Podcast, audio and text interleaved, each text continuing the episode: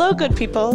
This is Sister Julia Walsh, and you're listening to Messy Jesus Business. Welcome to the mess. I'm here with Father Greg Boyle, a Jesuit priest and native Angeleno. From 1986 to 1992, Father Boyle served as pastor of Dolores Mission Church in Boyle Heights, then the poorest Catholic parish in Los Angeles, in a neighborhood with the most gang activity in the city. In 1988, Father Boyle, along with parish and community members, started what would become Homeboy Industries. Homeboy employs and trains former gang members in a range of social enterprises and provides critical services to thousands of men and women who walk through its doors every year. Father Boyle is the author of the 2010 New York Times bestseller Tattoos on the Heart, 2017's Barking to the Choir, and 2021's The Whole Language. Father Greg, welcome to Messy Jesus Business. It's good to be with you. I'm delighted to have a conversation as a former Jesuit volunteer who served in California in the early 2000s and as a Franciscan sister. And, you know, just uh, trying to be a faithful Catholic here. I've been following you and your work for a good while and appreciate all that you're doing to, to accompany gang members in Los Angeles and to really witness and proclaim the truth of their goodness to the wider church and society. I am so grateful for all you do. And I'm wondering, how did you come to know your vocation as a Jesuit who works with members of gangs in Los Angeles? Well, I never set out to do anything, you know. I was educated by the Jesuits, so I felt drawn by the Jesuits. I, I thought they were hilarious and prophetic, and that was enough for me to have what they're having. So that's as simple as it as it gets. Mm-hmm. It's funny. Later on in my life, I, I kind of discovered that I think the authentic measure of discipleship is joy and fearlessness. And that was my experience of them back in the early 70s, mm. late 60s, early 70s. I was so drawn to them because I thought they, are uh, the real deal. They're they're living as though the truth were true. They, they these are folks who know how to put first things recognizably first. So that was 51 years ago. You know, the reasons you enter aren't always the reasons you stay. Yeah, I, you're telling me. yeah.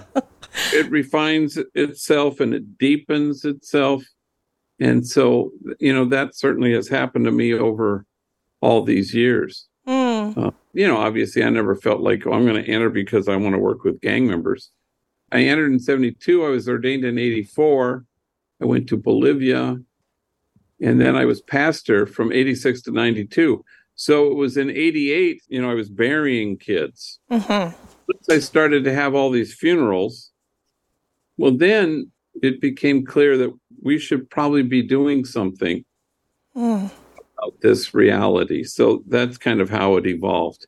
So I'm impressed with your fidelity. You say the reason you became a Jesuit isn't the reason you stayed. Maybe the reason why you started doing the work of serving members of gangs isn't the reason you stay doing it. What causes you per- to persist and to have the grit? I don't know if I have grit but I, I wouldn't trade my life for anybody's. You kind of stay anchored in gratitude and, and try to delight in the person in front of you. And you try to take seriously what Jesus took seriously, which is inclusion and nonviolence and unconditional loving kindness and compassionate acceptance.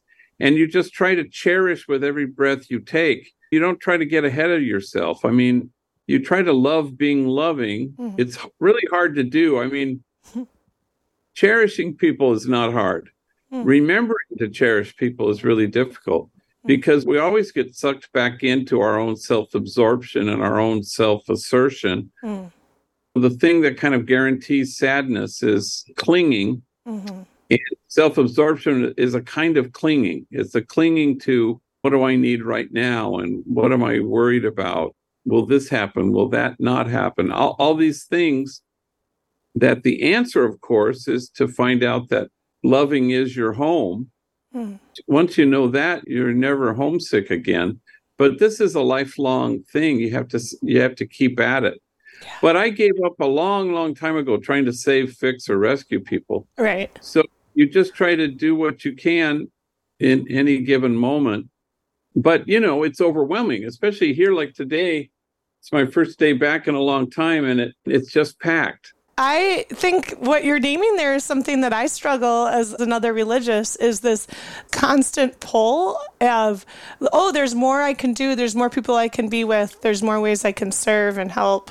And at the same time, we're called to be grounded in our contemplative practices, and that requires, well, a certain amount of solitude and discipline and requires us to sort of pull away and to say, yeah, I can't be everything to everybody. Is that what you're talking about? Yeah, I mean, you have to have a practice mm-hmm. and you have to work at it and be, you know, as you say, faithful to it. It's hard to do, but you also you have to kind of roll up your sleeves. You know, you have to kind of dive in. But I don't think it's either or. And the other thing is you never make any kind of decision that's once and for all. I, I have hmm. decided to be loving, or I've decided I want to see Jesus and be Jesus, or whatever the decision is, however you formulate that. None of it is once and for all, but it's also not you meditate in the morning and then you hit the day running and you're good to go. Well, that doesn't work either. I mean, because you have to kind of connect it to your breathing. So, homies here who are in recovery will say, you know, one day at a time, which everybody says, mm-hmm. that's too long a time. Mm. That's why I say here always, it's one breath at a time.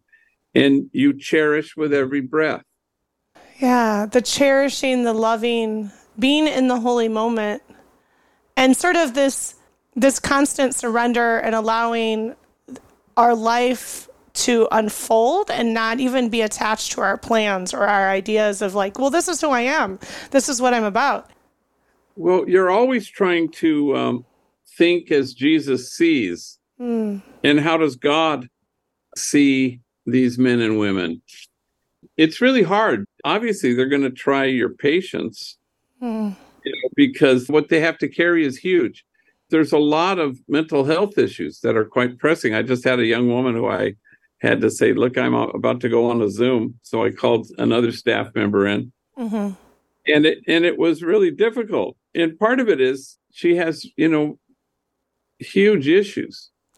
And so part of the idea is we hope that with a combination of staying in recovery not self-medicating doing therapy also we have a psychiatrist here who can probably help her with some meds that'll lift her boat a little bit mm-hmm. so she doesn't take water. So it's complicated there are kind of three buckets of people here. There's the despondent person, but at least they've walked into our place. Hmm.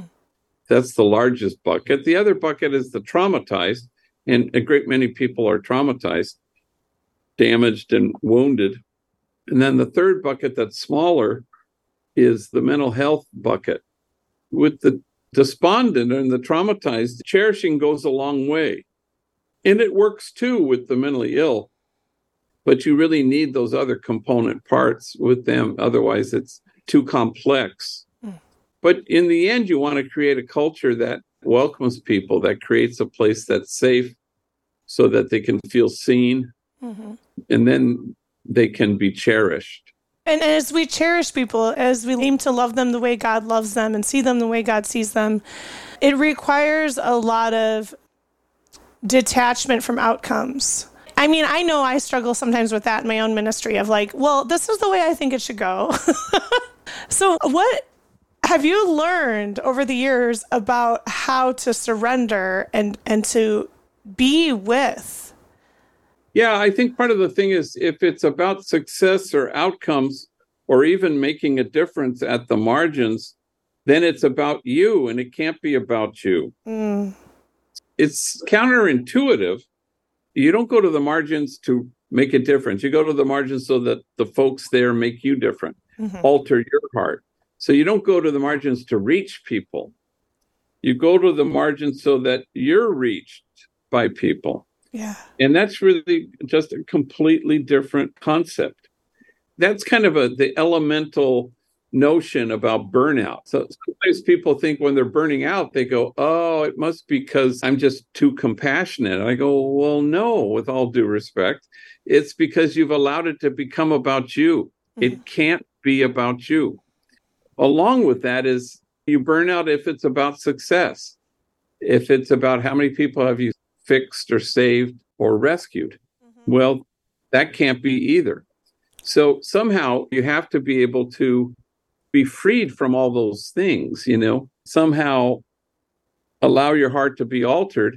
And then you're in the present moment. You're not worried about evidence based outcomes, which most all nonprofits are worried about. But you have to kind of let go of that. Then you stop doing the thing that works and you do the thing that helps. Mm.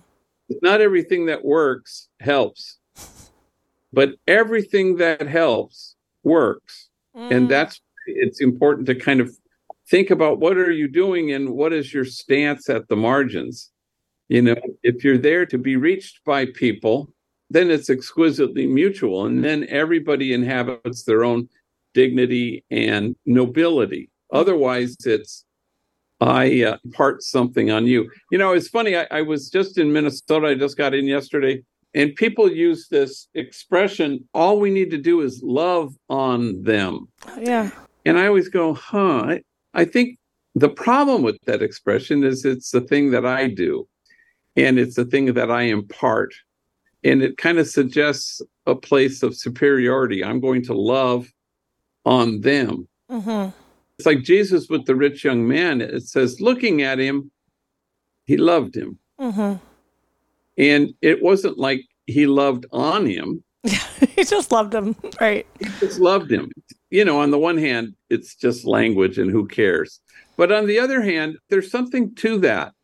I don't think we're supposed to be loving on people, but just love people.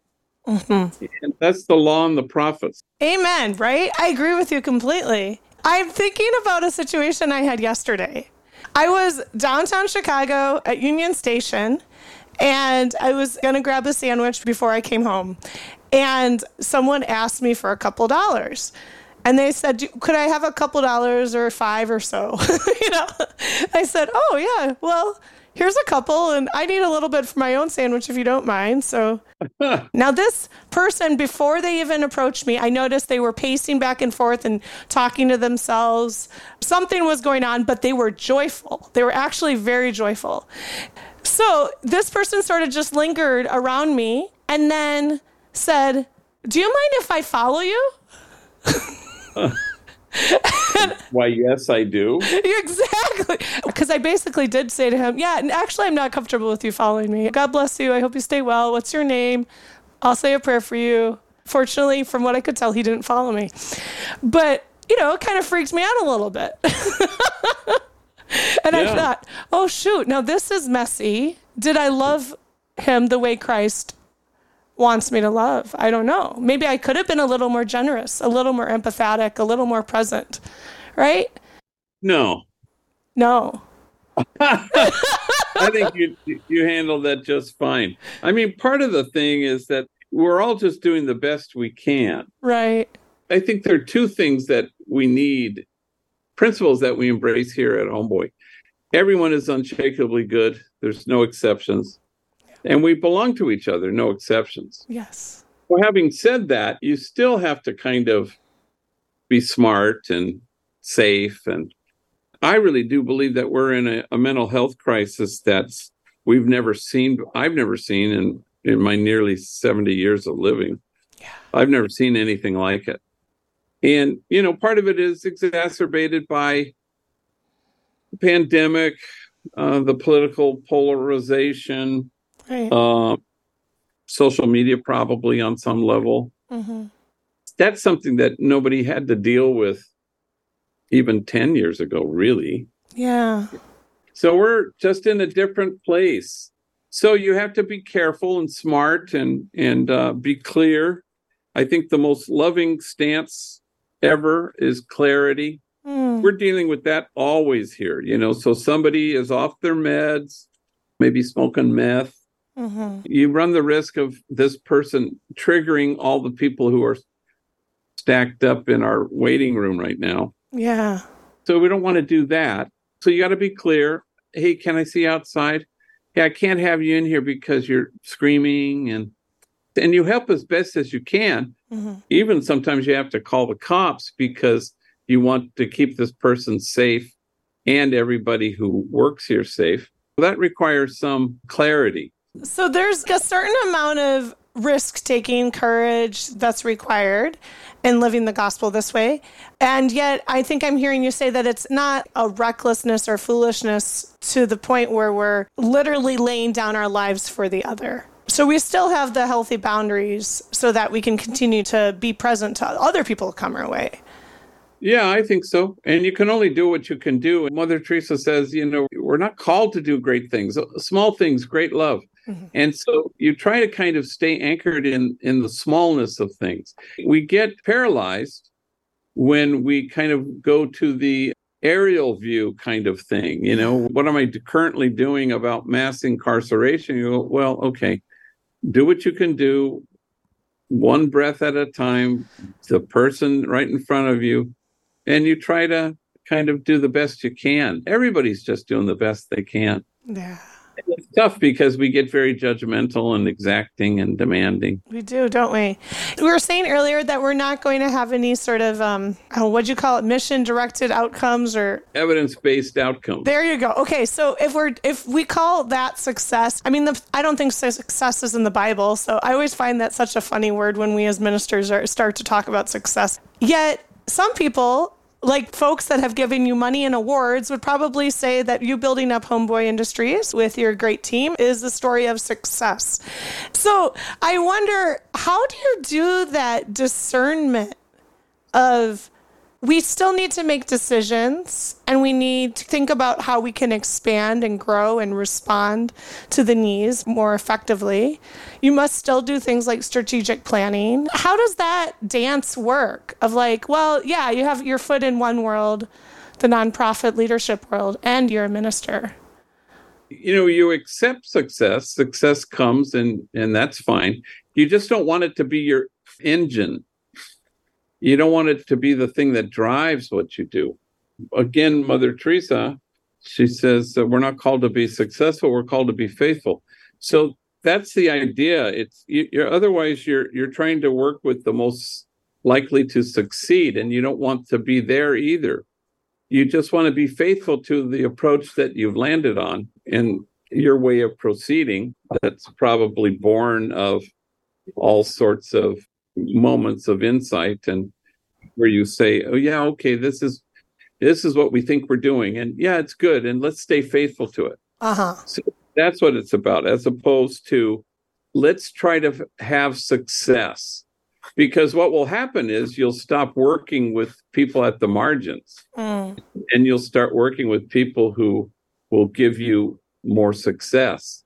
Mm that happens all the time. We're, we work with people who nobody else wants to work with. Hmm. So everything would change if we changed that. You know, if we said, now we're going to work with people who are going to give us better results. yeah, right. You, know? you would be mission drifting away then. Yeah, exactly. It would it would be exactly that mission drift and and you don't want to do that. You want to stay anchored in in a fidelity that says what St. Ignatius calls affectionate awe mm. with the poor and the powerless and the voiceless and the demonized and the disposable and everybody who's excluded. We want to stand in awe at what they've had to carry rather than in judgment. That's a kind of an intentionality that's important. I'm going to change topics a little bit because I'd like to explore the value of storytelling your books are full of stories from your lived experience. When I've heard you speak, you're a storyteller. That's one of the labels that I'm guessing others have put on you over the years. I don't know if it's an identity you claim, but clearly you know something about narrative theology and the power of it.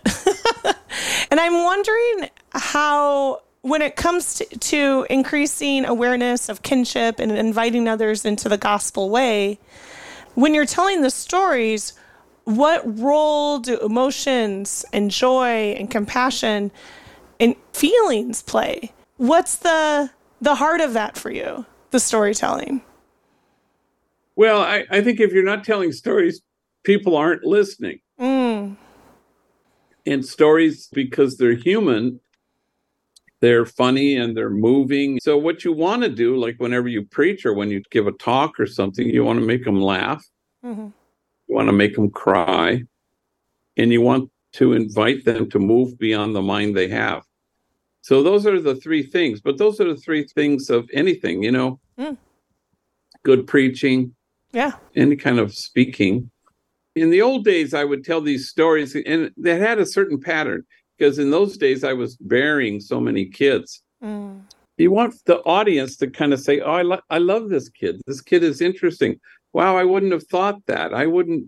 Wow, he's funny. He's charming. He's smart. He's insightful, and then he's dead." And in the old days, I, I don't do this so much anymore, but in the old days, I did it because you know these kids didn't matter Mm. they didn't count. I mean, I, I buried 265, I think, Mm. people killed because of gang violence. I kept track because in the early days, anyway, they didn't matter. A life lost in Boyle Heights was not worth as much as a life lost in Westwood or something like that. I, I don't tell stories like that so much. They used to be cautionary tales because I would preach that in detention facilities as a way to kind of, on the one hand, move people, Mhm. but also so that they could see things like their gang involvement kind of thing. Yeah. But you're always trying to move your audience. Otherwise, you give content every once in a while, like even theological content. Mhm. Then all of a sudden you see your audience, their eyes glaze over, and then quick move to an image, to a Mm. story, to something so they can laugh Mhm. or so- something that connects with them. But Jesus did the same thing. That's kind of what parables are about. I tend to believe that stories invite people to a different type of consciousness than when they're hearing ideas or information. When they're hearing a true story that has a lot of emotion in it, then their compassionate side is awakened and they somehow feel like they know the person and they're there with them. So you are doing the same thing when you tell all the stories is you're honoring the lives of the people that you get to know and the life that you're living. So much of your work, from my vantage here, you're a bridge builder. And you, you go to the privileged parts of the church and you help increase the compassion for for gang members. You help people to have the depth of awareness about what life is really like on the streets and why this ends up being people's lives and how we all can actually do something about it. In that bridge building work, what have you discovered about what it means to be a disciple of Jesus? Well, I, I, you know, I think that people are uh, unshakably good, Yeah. and everybody has a longing. People are longing for connection and kinship and union and exquisite mutuality. So, so people come here like we have like 300 volunteers, and they always come here and they always say, "What are we going to do here?" And then I always tell them, "No, what's going to happen to you here? You know, this is going to be a place." Where if you dive in and, and surrender to it, you will be altered by it. Like in the Gospels, I always tell people find the invitation and and disregard and discard the indictment because Mm. the indictment usually comes from human beings trying to put words in Jesus's mouth or God's mouth. So like a wrathful God or uh, all sorts of things that are just cuckoo bird yeah. that we buy and then people go yeah but it's in scripture you know Yeah. Yeah. just before noah's ark you know god says this one line it says he's mad at people Mm. and he says i regret that i even made these people well there it is in scripture Mhm. nobody who knows the god of love thinks that that's a true articulation of who god is Mm. the god who regrets that he ever made us. Crazy. That's just craziness. Yeah. And yet, you know, people go, well, it's in scripture. So what am I supposed to do? Well, you're supposed to ignore it. You're supposed to learn where how scripture came to be and learn the yeah, historical it, it, context. You just, you just have to presume. If Mirabai Starr, who I recommend, is a great mystic and writer mm. on mystics, and she says, once you know the God of love, you fire all the other gods. Mm-hmm. And so you have to read the scripture in the same way Jesus did. Jesus quotes Deuteronomy and Isaiah, and he comes right to a point and he doesn't quote further. Mm. And then you look at the original uh, text and you go, oh, he doesn't quote further because it's awfulness. It's the wrath of God. It's it's God pissed off. Yeah. And, and I'm going to presume that Jesus didn't quote the whole passage because he didn't believe it. Uh huh. Uh huh. That he really just believed the part that said, you know, you are my beloved and and I delight in you. You yeah. know. So having a healthy image of God influences the way we are with ourselves, with each other. Yeah, I, I think there's nothing more consequential than our notion of God. Who God is for us, right? Yeah. What about church, though? Like, what is church? Does the image of what churches matter too? Yeah, you know, I'm a Catholic. Yeah, me too. yeah, there you go. And I will be till the day I die. But it's kind of the particular c- container. Mm-hmm. You know, it's it's like whatever one's favorite adult beverage might be. Say it's scotch. The bottle is important because it holds the scotch, but it's the scotch that's important. Hmm. And so the church is the container. The marrow of the gospel is what it's about. But as soon as it becomes frightened and defensive, and it's we will defend the Catholic faith, I don't even know what that means. What it, what in the world could that even mean? Yeah. I don't know what that. You know, because it's either about the marrow of the gospel or it isn't. Mm-hmm. The Roman Catholic Church is my container, but what it contains is the the marrow of the gospel. So Richard Rohr says that only the false self is offended by anything. Mm. And sometimes the, the institutional church is offended by stuff. And you just go, well, maybe it's the same thing. Only the false church is offended by anything. Uh, I'm not offended by very much at all because, you know, the mark of authentic discipleship is joy and fearlessness. Mm. But you know you're off the rails a little bit if it's sad and frightened mm-hmm. and defensive Mm-hmm. Then you go, maybe I'm offended because I really want the church to return to 1954. Mm. And you go, yeah, that that doesn't have anything to do with the marrow of the gospel. Yeah. I never, I never say my Catholic faith. I don't even know what that means. I mean, I really don't. Yeah, I'm not sure I do either. That's why I'm laughing. I relate so much. It's funny Catholics say that, but yeah. I don't think people go, my Lutheran faith. Yeah. Yeah, I don't think they say that. I think they say the gospel. Uh huh. If it's not about the gospel, count me out. Mm. Because that's that's the scotch in the, yeah. in, the in, the green bottle. Right. the, bottle, the bottle's nice, but it's just it holds. Yeah. So I, I don't know. I think that's I think we're we got stuff backwards. That's a good metaphor. You know, I I do um I do relate, especially during this time. Some people would say we're in a post religious era, right? And as there's more and more secularization and less people are practicing a religion. So that kind of stirs up this defensiveness and and sort of a protection of the institution. Like, oh, let's preserve our church buildings or this tradition or this place that matters so much to us. But that's not what the gospel's about right? Like yeah there's grief there's there's sadness there's a loss.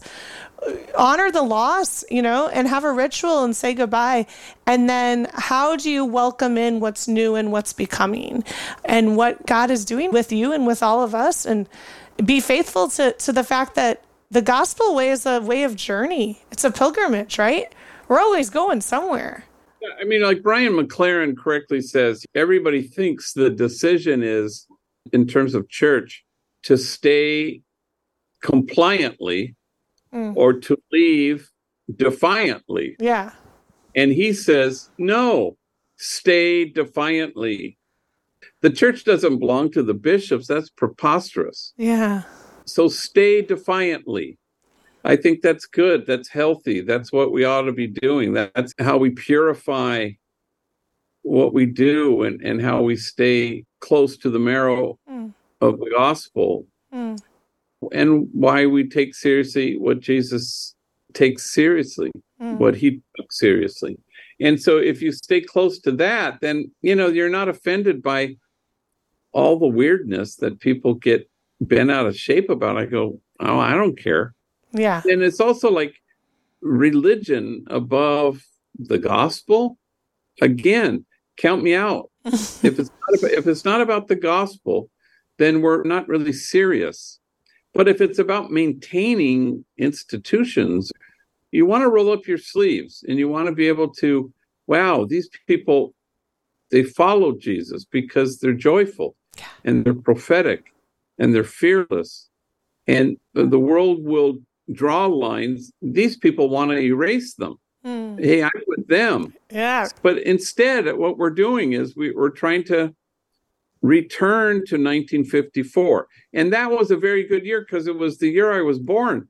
But I don't want to return to that year, you know, where nuns wore wimples and and clericalism was in overdrive. No, Yeah. we know what to do. It's just we have to pray to be more fearless. And as you're more joyful, you're loving, you're fearless, and you're staying with it. You're staying with the people of God, you're staying with Jesus himself. What's your sense of how Jesus is staying with you?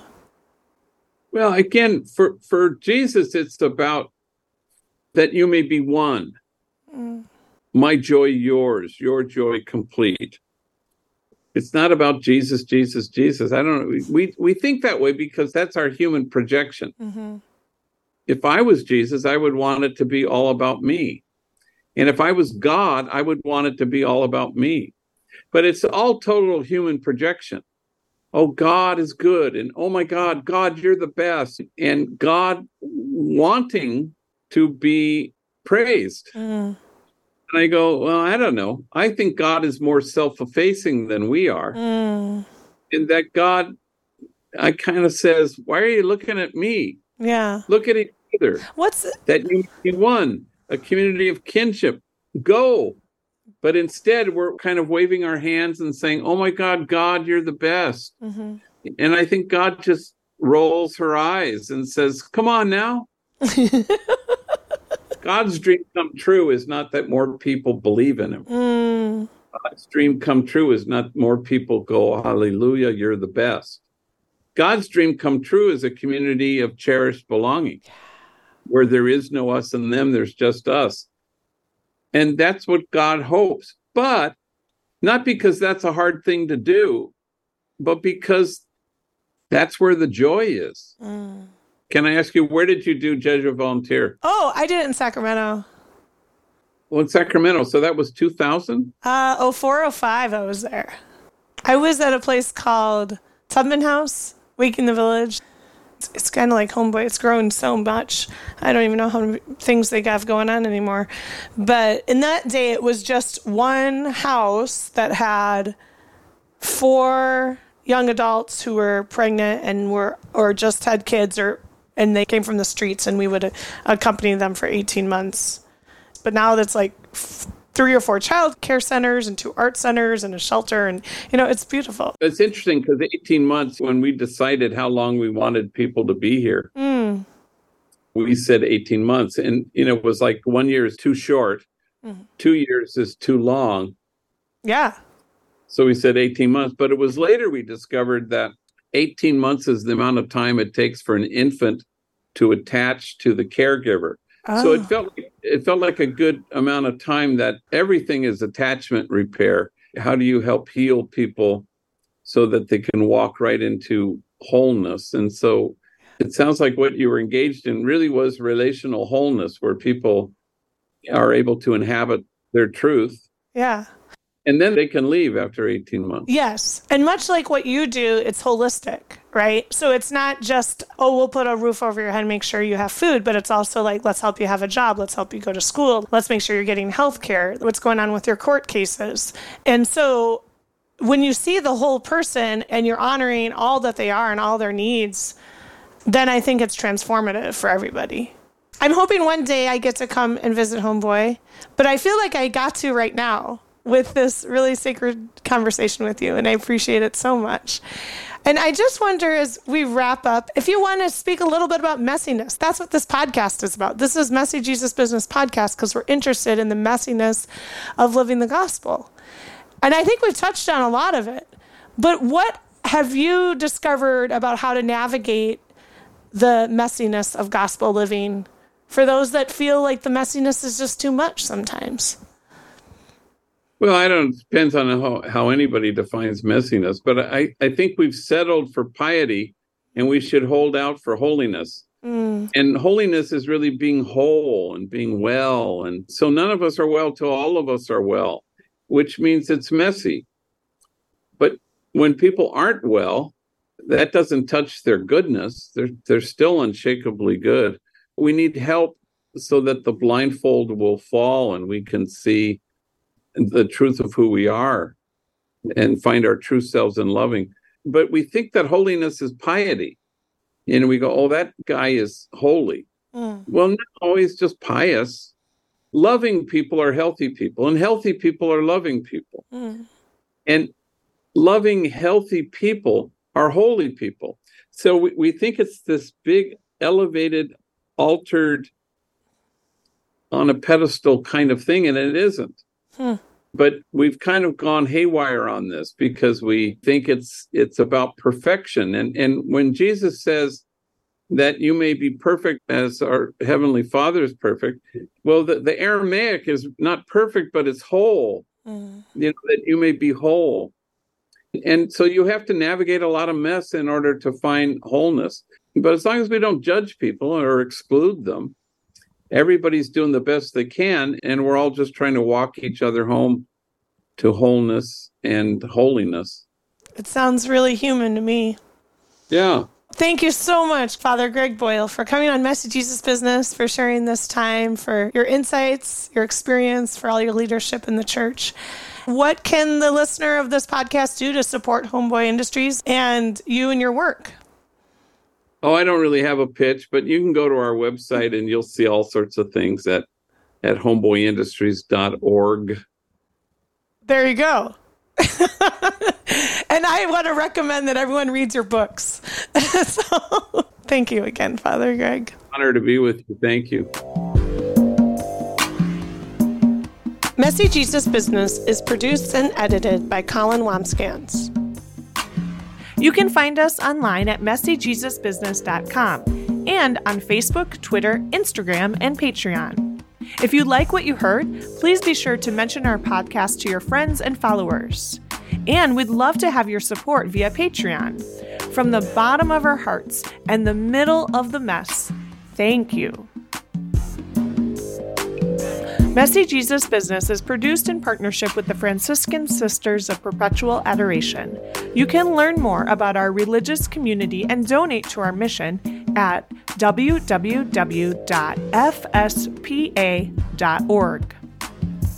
I'm Sister Julia Walsh, and I'll catch up with you next time.